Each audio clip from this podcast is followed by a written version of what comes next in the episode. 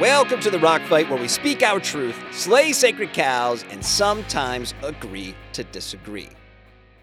Outdoor brands are the face of our community. We all have our favorites, and the gear and apparel they make often play a key role in the adventures that define the lifestyle we lead. Now, something that is increasingly under the microscope is how those goods get made. There is a rising pressure both inside and outside the outdoor industry to make things in a more environmentally friendly way. For example, a 2021 survey commissioned by the World Wildlife Fund shows a 71% rise in popularity in searches for sustainable goods over the past five years. Searching for greener products is on the rise as consumer awareness to seek out better solutions grows. And the outdoor industry deserves some credit here. Over the past 30 years, interesting innovations have been implemented, including recycled components and the replacing of harmful chemicals without sacrificing performance for the gear and apparel that use them. But there is still a long way to go. The process for making outdoor goods is largely the same as it ever was. A brand designs something new, sources the fabrics and materials it needs from third party suppliers, and then ships that package off to a foreign factory to construct thousands of units that then get shipped to a warehouse and, fingers crossed, they all get sold and used.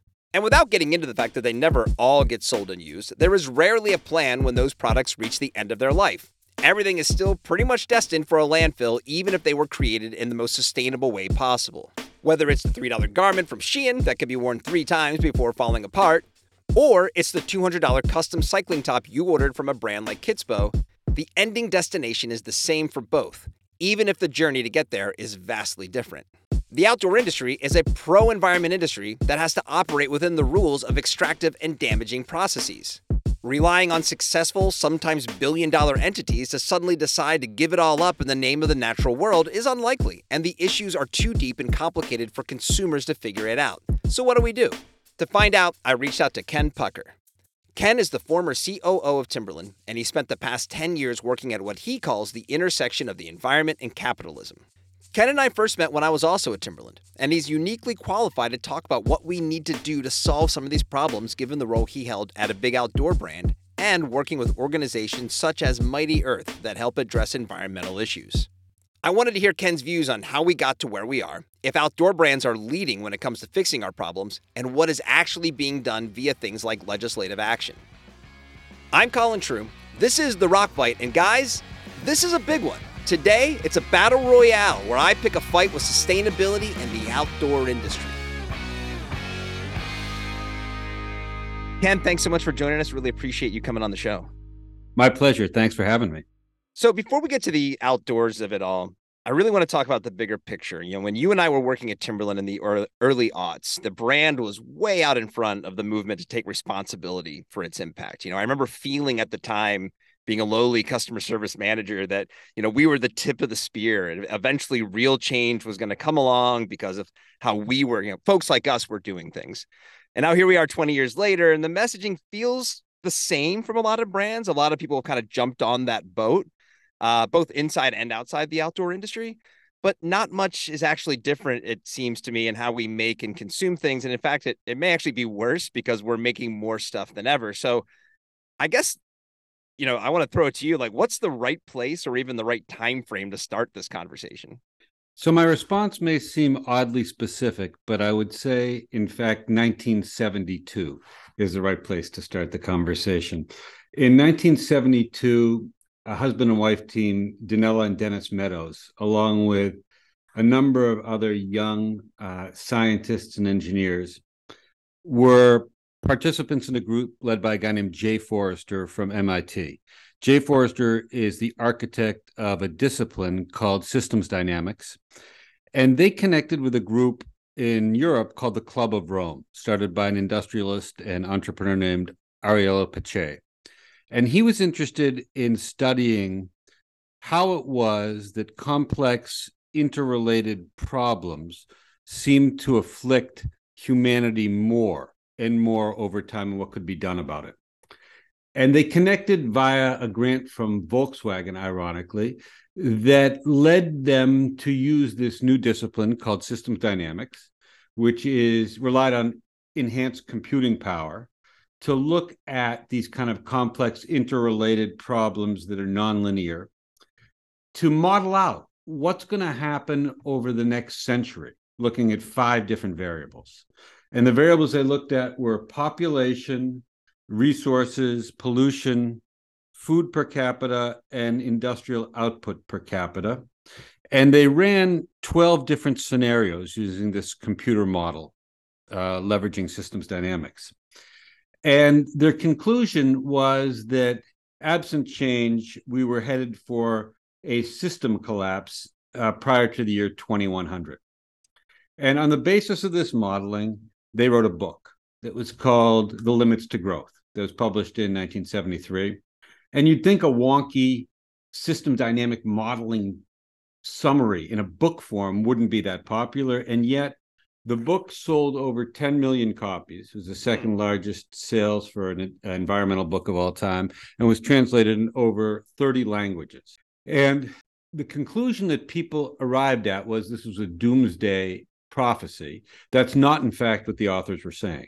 The authors were saying three things. They said, first, if we don't change it all, we are headed for system collapse. But number two, that small changes in our lifestyle and our way of living could lead to system stability.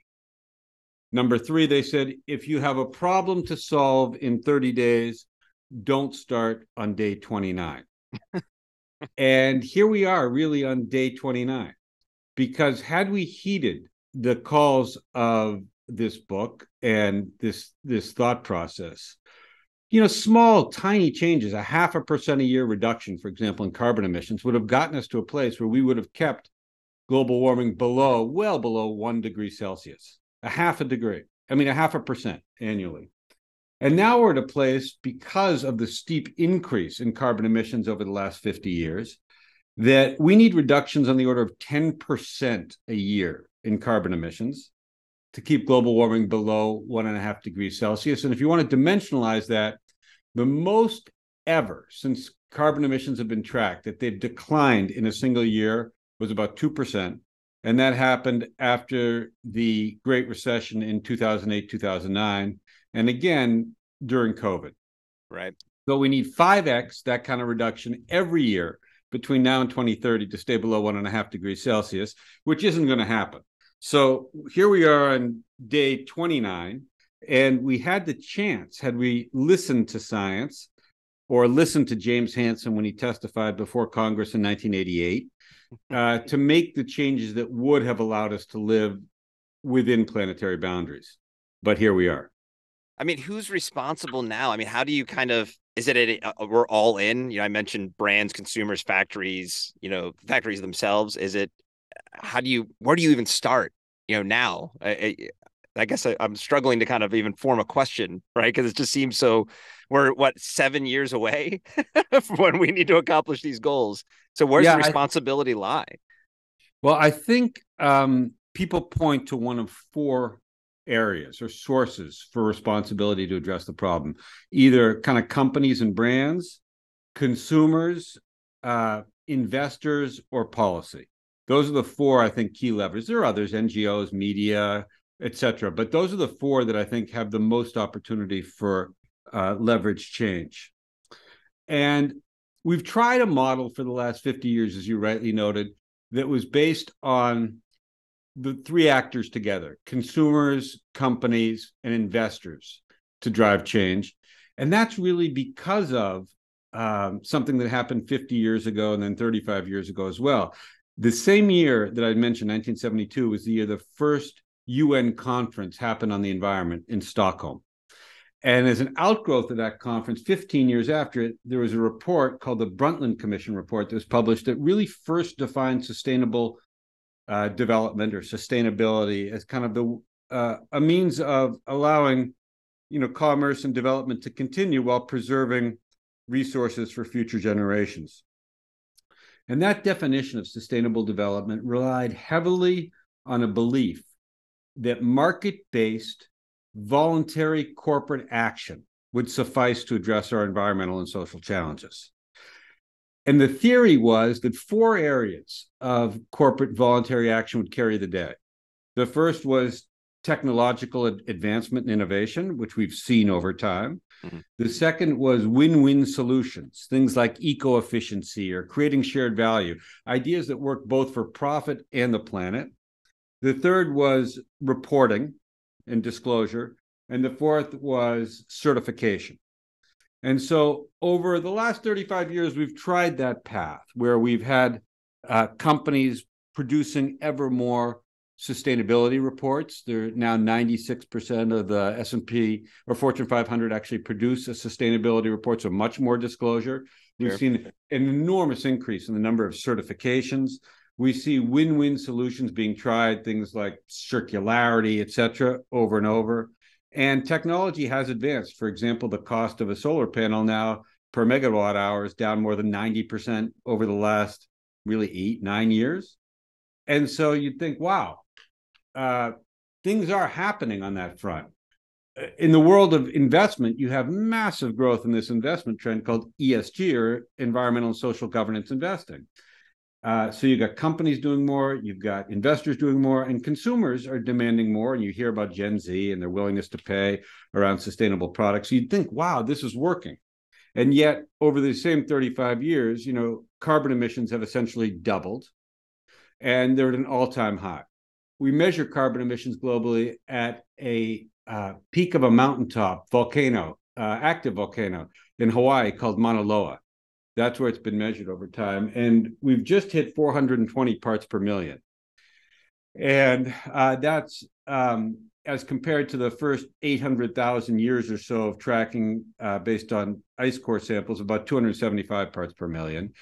And we know that anything over 350 is really concerning and those numbers continue to go up. So something's not working with this market based corporate voluntary action as a solution, which doesn't surprise because the system is set up to, to drive growth. And so I think we have to look at the fourth lever, which is policy as a way to change behavior. So th- this is an outdoor focused show. Most of the time, we're talking about silly or fun things. Um, but you know, in my open, I talk about how the gear and apparel makers of the outdoor industry, which you know, at least on the surface, is pro environment.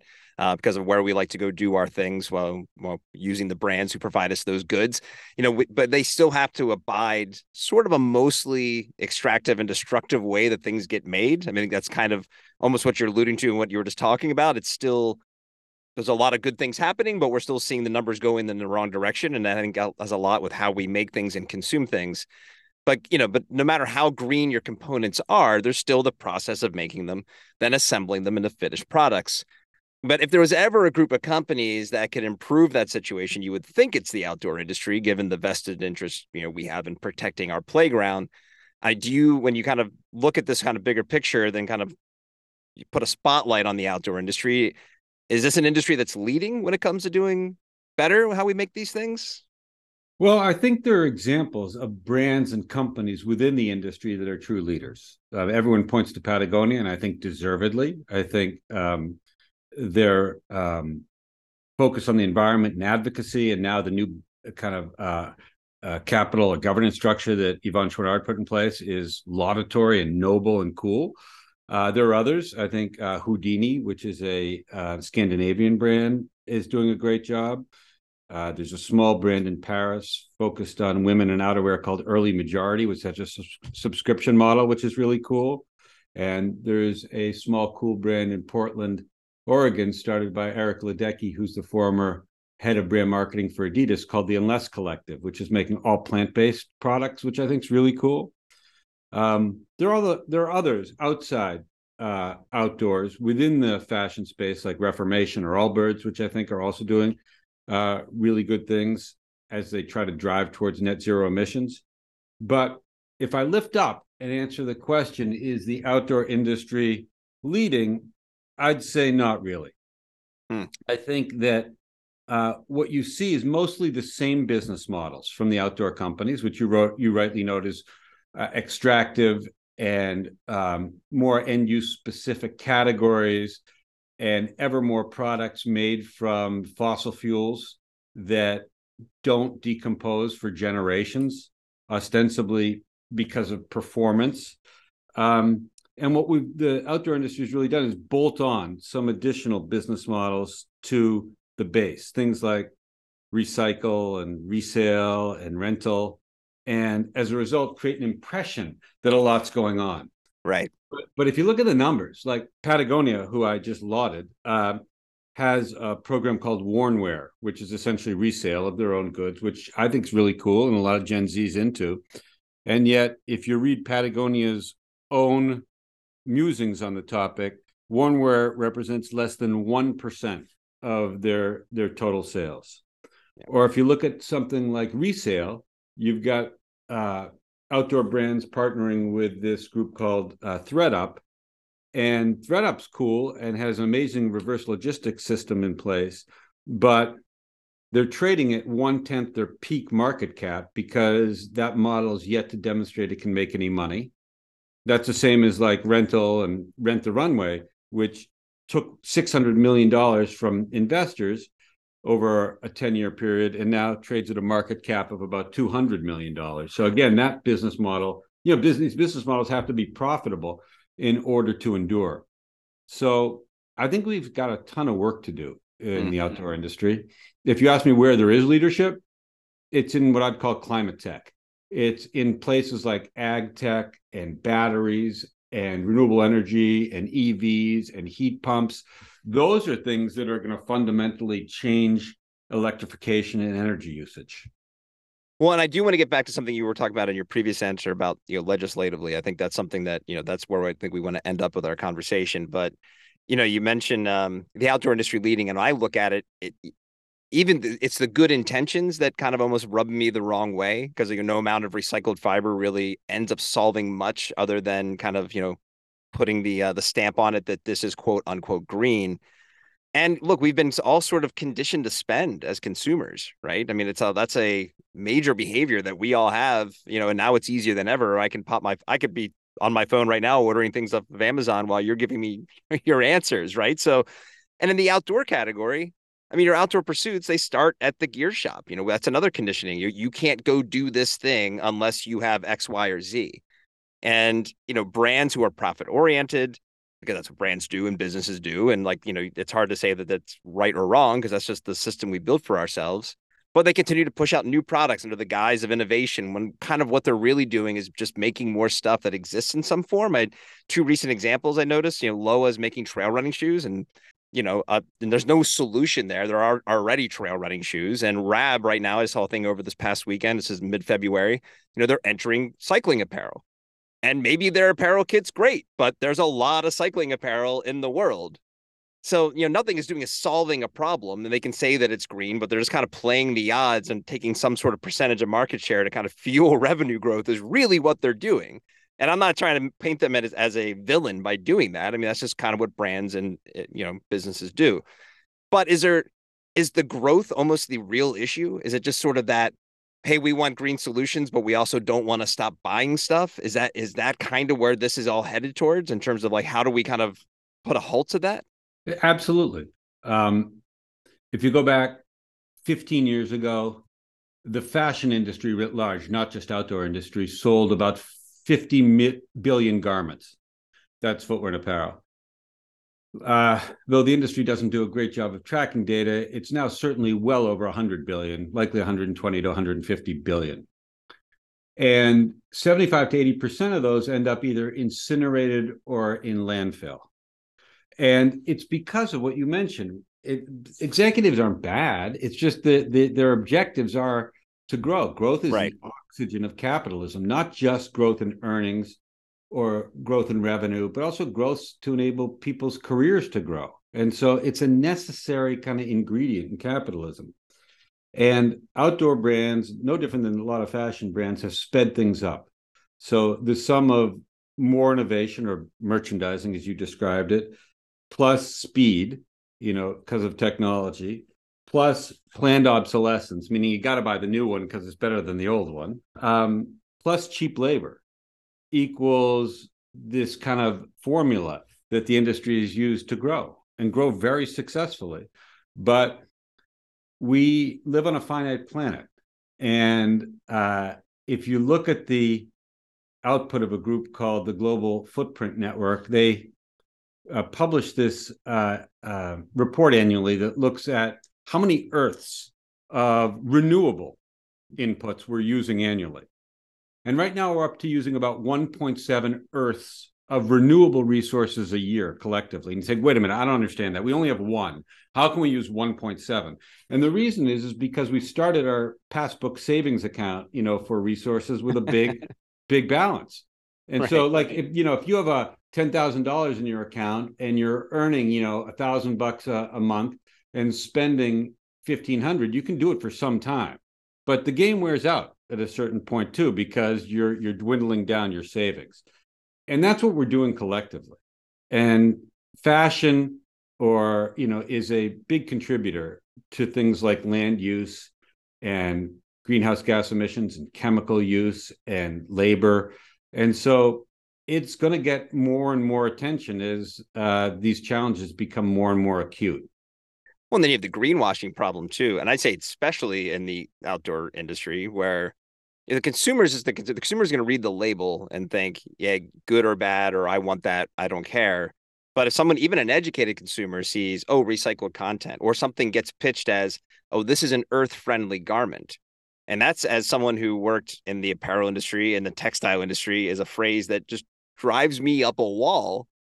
Like none of this is earth friendly. You know what's earth friendly is stop making shit. Like that's what's earth friendly.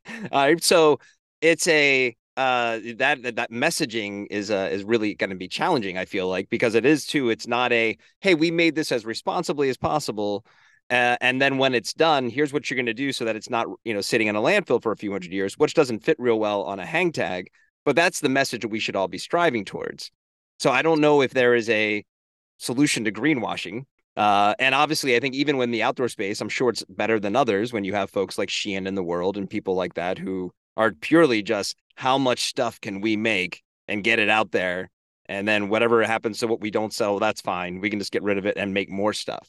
So it's a really kind of difficult place to start from. So you mentioned uh, greenwashing mm-hmm. and you also mentioned recycling which is kind of the easiest thing for people consumers to appreciate. Right now fashion writ large uh, uses about 9% of recycled inputs and of that 9%, about 95% of it are plastic bottles, which is a bummer because if you were to upcycle plastic bottles uh, into plastic bottles, they can be that can be done almost infinitely. If you upcycle a plastic bottle into a synthetic thread, a polyester, or something that then gets used in an outdoor garment, it only gets used one more time typically because we don't upcycle garments yet. Right. You know, less than 1% of uh, the uh, recycled stuff in apparel is from apparel. And, and it's much more difficult to do too. Very difficult to do, yeah. especially with mixed fibers. If you have products that have, you know, both natural fibers and elastane or some other fiber, there's no proven recycling technology that does that. Now, there, there's some people uh, experimenting and there's some venture money going against it, but it's really, really difficult. And it's yeah. really difficult to make the math work. But you asked the question, how is it we get away from greenwashing? And the answer here is the same as I gave before, which is policy. and right. you know, it's happening. Uh, the French just passed a labeling act um, that says, for example, you can't use the word recycled unless more than 50% of the input to a garment is recycled. The Norwegian Consumer Agency has gone after Norrøna and H&M for fraud in their marketing materials based on the Higg index. Um, the FTC in the US is reviewing their green guides. The UK has a green claims code that they're publishing um, that are becoming much more stringent. And so it's going to be it's going to be harder uh, to greenwash, which we all want. And um, because consumers do want more sustainable stuff, brands are going to have to figure out how to do things more legitimately. I think. Yeah, I think it, it has been proven by consumers that that's what we want, right? I think um, you look at organic foods. You know, I think I, I, I always liked. I worked for a organic meal bar company, and you know, got to spend a lot of time not only selling in the outdoor space, but spending time in the natural food space, and then just even as a consumer, it's you know the best part of Whole Foods or a Whole Foods type store isn't necessarily everything that's in it or all their products or their company or whatever. It's the fact that when you walk in the door, you can at least you take comfort in, hey, everything in here has been vetted to some degree. right? There's not just a I don't have to read I should read the ingredient labels from a nutritional point of view, but it's not, you know, this wasn't, you know, um, this meat was raised responsibly or this all came from a farm where they're worried about, you know, the the soil quality and all of those kinds of things. And I and I know that that's probably and I'm not calling that world simple, but I think it's probably simpler than the apparel world or the gear making world uh, in terms of how it's easier to stick put a sticker on a piece of fruit saying this is organic than how you do that for you know a complicated piece of apparel. But it's it's a the consumers are definitely you know proven that this is what we want. I mean you you look at uh, i think i cite in my opening you know 71% rise in popularity of searches for sustainable goods over the past five years. You know people are are aware of this but how they find it is the difficult thing you're right to note that organic has become uh, more popular over time. Although last year the percentage of land that went to organic agriculture in the U.S. actually declined. But oh, you're right about the point that over time it has gone up, and you can see that because you find organic stuff not just at Whole Foods but at Walmart right. and, and at Costco. But organic represents less than ten percent of U.S. agricultural sales. And so there's definitely a segment of the population that wants this stuff and is willing to pay for it, but it's still not a plurality. And so I think we have work to do. It's the same thing with the sustainability in fashion, where you hear people say they want it, and searches have gone up, as you say. But when you think about purchase criteria in outdoor or in fashion, you know, you have things like cost and brand and color and fit and style that probably trump uh, sustainable. And it's in large part because of what you said, which is even if people do want it, it's really hard to figure out what is sustainable. Is it better to buy a nylon t-shirt or a cotton t-shirt or an, orga- an organic cotton t-shirt? And the answer is it depends. It depends. Do you care about water use or do you compare, about, or sorry, do you care about carbon emissions? Do you factor in durability and how long these things uh, last. I mean, it gets complicated, and if you have to answer the question, which is more sustainable to a consumer, with the answer is it depends, then you're right. It's probably too complicated to expect them to do this on their own. Well, and that comes back to another problem I think that the outdoor industry has. You know, it's a it's a most of these purchases, as you point out, are impulse items or fashion driven purchases. And a lot of outdoor brands put it all on this is a technical innovation and is going to help you excel in these you know these pursuits. When you know what was it 80% of running shoes are worn casually not for running you know most most of these big large uh billion dollar brands you know they're selling more caps you know trucker hats and t-shirts than they are you know performance garments. And even like a gore-tex jacket how many of them are just a rain jacket? They're not being used on the mountain. And that's what leads to this bigger growth. But they can kind of hide behind that sort of innovation and oh, we're we're a, we're a technical gear brand. Like, well, you know, then there's probably a lot more, you know, mountaineers in the world than I thought that there were, you know, because I I don't believe that. You know, so it's a uh, it kind of points out a lot of kind of chinks in the armor. Well, you know, it's it's not just outdoor. I mean, think about autos and the number of yeah. off-road SUVs sold, oh and how many people are taking those things off-road, right? I mean, um, and so, look, we're not going to uh, get away from brands selling and marketing. I mean, that's the the nature of the beast. The question is, how can we either slow down the machine or make sure that the inputs uh, to the machine and the energy that's powering them are cleaner? So I guess then where does this all lead, right? Because if you're asking profitable corporations to invest in changing the infrastructure, both in how they approach the market and how things actually get made, that's a gigantic undertaking. The consumers, you know, it's a lot to ask them to know more than what informs them than what's on the hang tag or on the, the fruit or whatever. And even if the brands, uh, the outdoor industry are aligned, and you know, spoiler warning, they're not to change how things get made, uh, even if they say they are there's still plenty of other apparel and consumer products, like you mentioned, who probably don't care as much as people who like to play outside. And even the ones who really care, and then there's still the pressure on the ones in the outdoor industry to pretend like they care. The ones outside that industry, they don't have to pretend to care. They can just like, hey, we're making a a t-shirt. I hope Target buys it so we can sell a million units. So, you know, when you search for hope, but we have seven years to go, according to the uh, uh the, the Council of Rome, Where do you find it?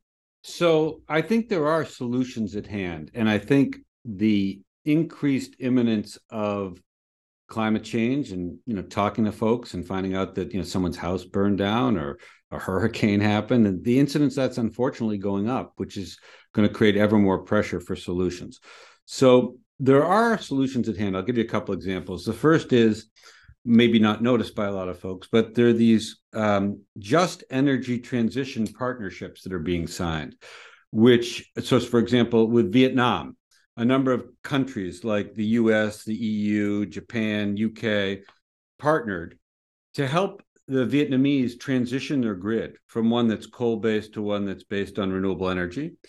It includes a commitment of $15.5 billion, half financed by commercial banks and half by uh, backed by governments to help these places that can't afford on their own to transition the grid. There's one, another just energy transition partnership in Indonesia, another in South Africa these are important because when you think about our industry, you think about fashion or outdoor, most of the impact environmentally occurs back in the supply chain at tier two or tier three, dyeing, right. finishing.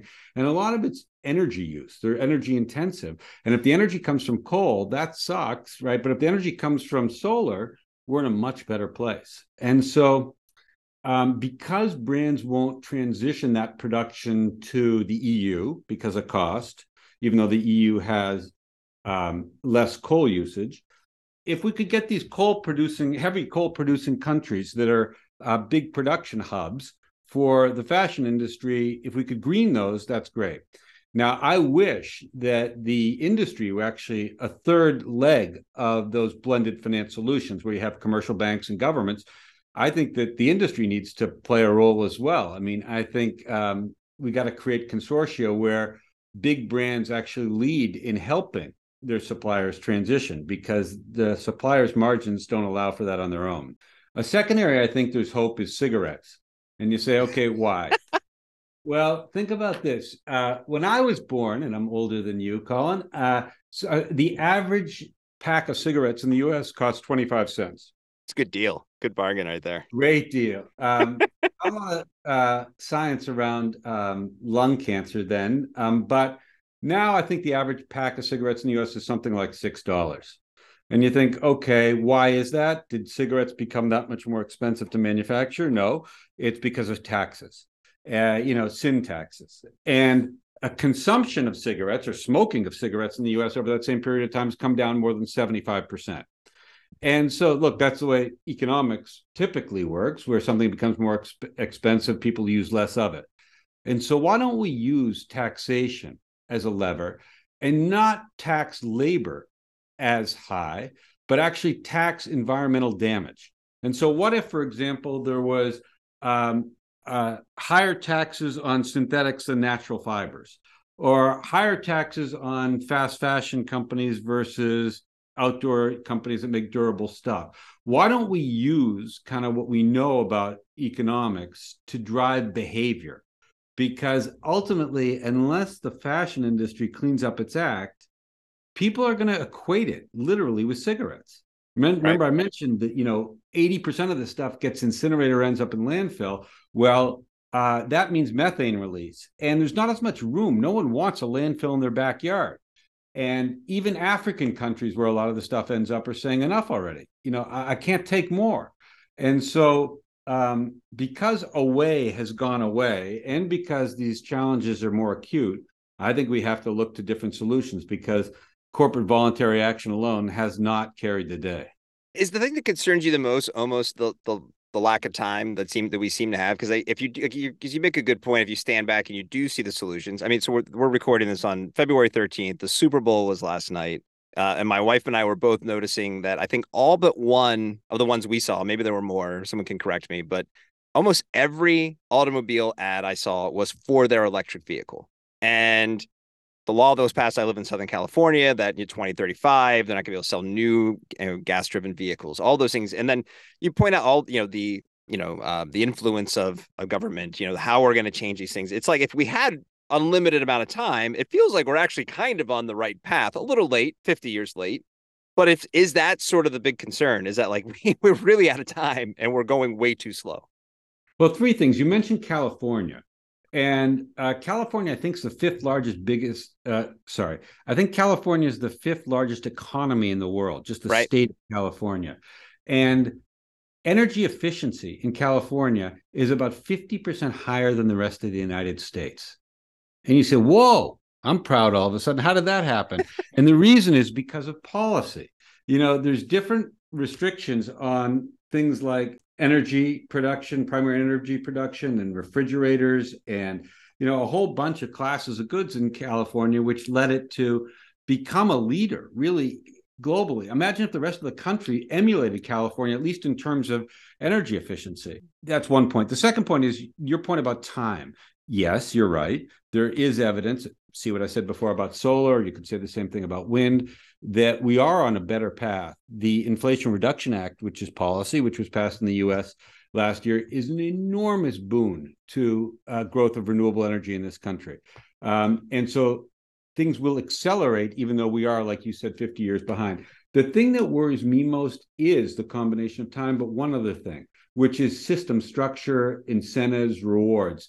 Unless you change the rules, right, we will continue to uh, produce, consume, and invest the way we have.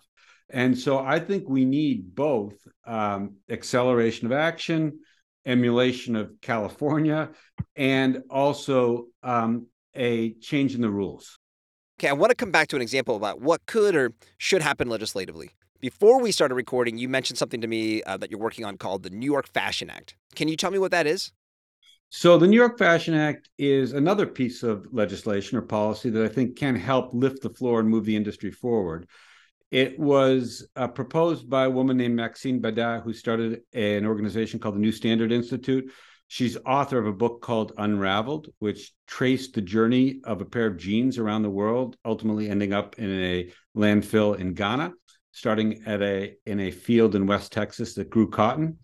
Um, and the act is proposed in New York State, so it's not federal, but it have de facto federal uh, implications because New York's a big market and people have to sell in it. what it says is if you're a brand with revenues in excess of $100 million globally, and you choose to sell in the state of New York, you have to do a few things. First, you have to perform due diligence on your factories, tier one through four, equivalent to what the OECD recommends. Two is you have to report on what your resource usage is and your uh, kind of uh, pay by factory are. So where your factories tier one through four, you have to map them all. Um, you have to present your percentage of recycled material use, your water use, what materials you are using, a whole bunch of disclosure requirements annually. And the third thing you have to do is you have to comply with something called science-based targets. And Science Based Targets is an NGO that approves companies' plans to reduce their emissions with goals for both 2030 and 2050. And they have to be reduced in keeping with science or planetary boundaries, which means reductions of on the order of four to 5% a year, independent of growth. So if you're a brand that grows 25%, you have to still reduce your emissions on average four to 5% a year. Now you say, okay, but what if you don't? If you don't, different from a lot of the voluntary stuff, there's a fine of 2% of revenue. So if you're a brand like Timberland, that's like a $35 million fine. And so you got to figure it out or not sell in New York. And the benefit of that is we don't have to rely on Stella McCartney and Patagonia and Eileen Fisher and Reformation and Allbirds, these great brands, to do all the work because they can't. They need the muscle of Ralph Lauren and Nike and North Face alongside. And so our hope is that this passes this legislative session, which has just kicked off. Um, the Democrats are in charge of both houses of the assembly in New York and the governorship. And so there's a chance it will pass. Um, the industry is mostly lined up against it, unfortunately, with the exception of progressive brands. But uh, I'm working with Maxine to try to see to it that it does pass because I think it'll ultimately assure more license to operate for the industry. So when you, how do things shake out? If you make a prediction, you know, what are you are you sort of like, you know what, I'm going to be dead and gone and over to you guys to figure it out or are you sort of like, no, I'm optimistic. I think I think we're to I think there's a real chance we're going to get to where we need to be. Um, I would say I'm a hopeful realist, and I can't pass this burden on to kids. I mean, that's why we do this work. Um, we actually screwed things up, really, my generation, uh, because if you look, for example, at consumption or emissions, it's really over the last 50 years that we've created the majority of this problem. So we're responsible for helping address it. Why I say hopeful realist is you're right, there are a lot of good trends, but the realist part of me says we're also way behind and things are becoming more acute and we don't know where tipping points are. And so I I don't know uh, any better than anyone else where things will turn out. All I know is that I have to commit myself to work to make it better. Ken, thanks for coming on the show to talk about such an important topic. I, I really appreciate you spending a few minutes with me today. Well, it's great to reconnect, and I appreciate the work you're doing. Thanks, man. Big thanks to my guest today, Ken Pucker. You can learn more about his efforts working at the intersection of commerce and the environment if you give him a follow on LinkedIn. And Ken also sits on the board of Mighty Earth. Check them out at mightyearth.org. I'd like to extend an open invitation to outdoor industry brands to come on the Rock Fight and talk about their efforts to improve how we make things. And I want to hear from you. What are your thoughts on the efforts or lack of efforts happening in the outdoor industry when it comes to making stuff? Send your feedback to myrockfight at gmail.com. Thanks for listening to the show. Be sure to come back tomorrow, Wednesday, February 28th, for our weekly hot take, as well as subscribe, follow, and give the show a five star rating wherever you're listening. The Rock Fight is a production of Rock Fight LLC.